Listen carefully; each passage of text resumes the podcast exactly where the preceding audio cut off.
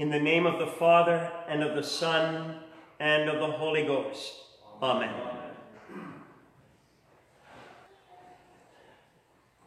The man in this morning's gospel was deaf, and he also had an impediment in his speech.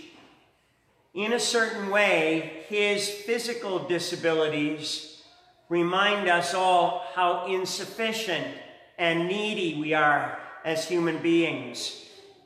In the end, we're just people. That's it. Mere mortals. As St. Paul told the Corinthian Christians, not that we are sufficient of ourselves to think anything is of ourselves, but our sufficiency is from God. We focused on this theme last week through the parable of the Pharisee and the publican. Both men went into the temple to pray. The Pharisee, however, spoke to God as though he was in control and good to go, as we say. The publican did not even lift up his eyes. Instead, he prayed, God, be merciful to me, a sinner. The Lord Jesus then finished the parable by saying, I tell you, this man, the publican, went down to his house justified rather than the other. So the Lord used the tax collector, the publican, last week, and he's using the deaf man with the speech impediment today to show us something. What is it? Simply that we are not sufficient of ourselves to think anything is of ourselves. Our sufficiency is from God. To be sufficient is to be or to have enough. We're not enough in and by ourselves. We are enough, though. We are enough in and through the Lord Jesus Christ. Alleluia. When we begin to realize that we're not sufficient in ourselves, when we really start to get that, we may have a variety of responses. People know this. We all know this. For example, a lot of people simply agree that, sure, humans don't have all the answers, and then they leave it at that. That seems to be the response of many today who operate according to the secular mindset. For them, the temporal world as we know it and see it is all that matters. Whatever lies beyond that, if anything, in their mind, is meaningless. What matters is right here and now. Interestingly, although tragically, this is viewed as a position of strength in our culture, a statement of human intellect, of human privilege, of human right, of human self-sufficiency. For us as Christians, though, this is a sad statement, one of despair, because it holds no hope and no eternal possibility. Another response when we come to grips with our insufficiency is to grasp God for insurance purposes. We may think to ourselves, if this is what I need to believe in order to get to heaven, I'll do it. As cheap as that sounds, this is how many Christians enter into the Christian life. It's a contractual kind of thing. I will do this for you, God, if you promise to do this for me. But nevertheless, it is a step of faith. Often this kind of faith is one-dimensional. It's a thing believed only in the mind, a mental assent. God is like an acquaintance that we maintain contact with in order to stay on his good side. We see him even as a Jekyll and Hyde kind of deity, one who's unpredictable. On the one hand, he may show mercy. On the other hand, he may send a random punishment our way. In this infancy kind of faith, the person and work of the Lord Jesus Christ, the Son of God, is not understood, nor is the reality of the new life which is ours by the indwelling of the Holy Spirit.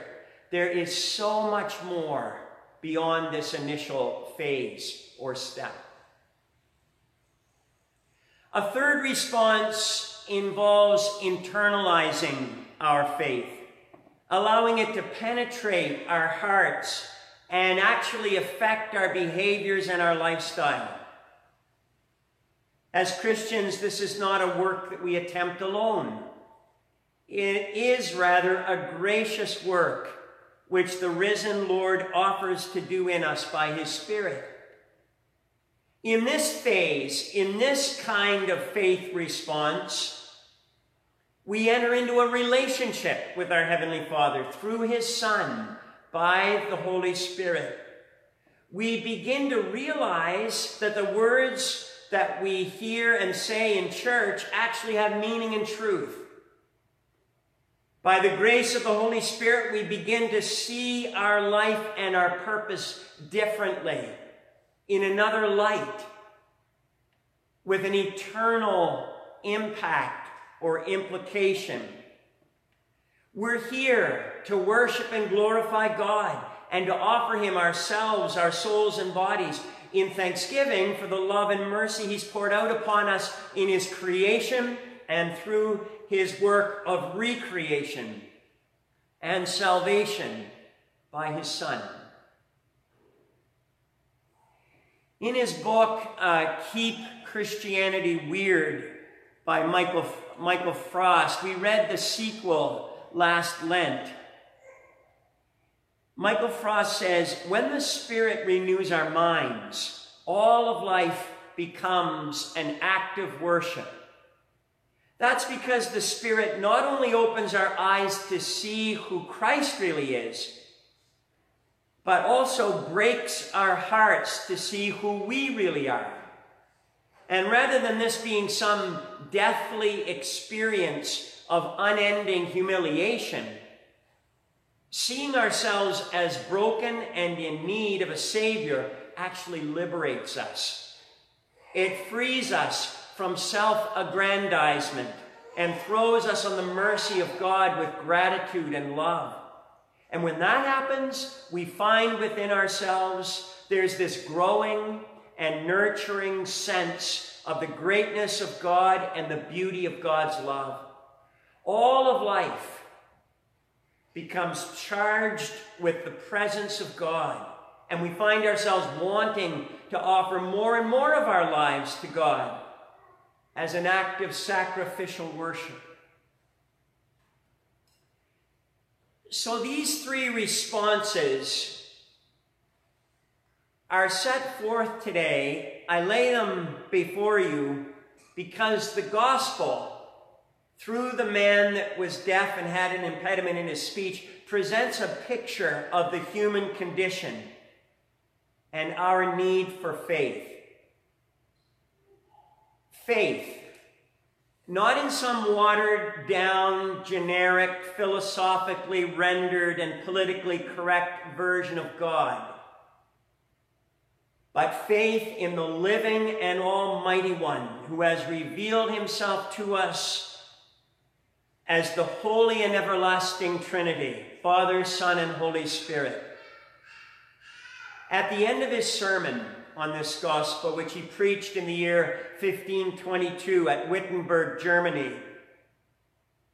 Martin Luther said, We must first hear the word of God, and thus, through the intercession of Christ, obtain a faith of our own.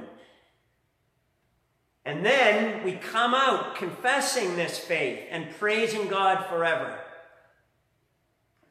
We must first hear the word of God, and then, through the intercession of Christ, obtain a faith of our own. And then we come out confessing this faith and praising God forever. In healing the man in today's gospel, the Lord Jesus made these actions. He put his fingers actually into the man's ears. And then he spit on his finger and touched the man's tongue. And then he said, Ephphatha, be open. This work of putting the spittle on the man's tongue, Luther said, typifies or signifies the giving of the Word of God. St. Paul explained to the church in Rome that faith comes by hearing, and hearing by the Word of God. What that means is that we must hear the Word of God in two ways with our ears and with our hearts. Let me ask you, please, who delivered the Word of God to you?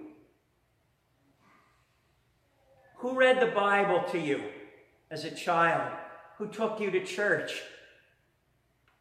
Who spoke this holy and eternal word to you? A parent, a grandparent, a school teacher, a Sunday school teacher, a minister or pastor, a priest. And let's also consider this one. To whom might you deliver this eternal word? Faith comes by hearing, and hearing by the word of God. In other words, we must hear the word of God with our ears, the whole truth of the word, the complete good news of Jesus Christ, his birth, his suffering, his death, and resurrection. We must hear it with our ears and then take the message into our hearts by faith. This second hearing, this hearing and believing in the spiritual sense, is the work of the Holy Spirit within us. And He will use us to assist others. A final thought. The whole emphasis this far has been about a personal response of faith. You know, a lot of us here have grown up in a Christian culture, and it was kind of an automatic thing. The systems of our culture were really sympathetic to the Christian faith, and we could kind of drift along in it. But there's a point now, and we are moving further into an, a time in this history of ours when the culture is no longer Christian. And what's being laid out is the need for a personal response of faith, a personal relationship with the Lord Jesus Christ. That when we come to receive the Holy Communion of His precious body and blood, this means something precious to us. When we hear His most holy word read, He is speaking to you and me.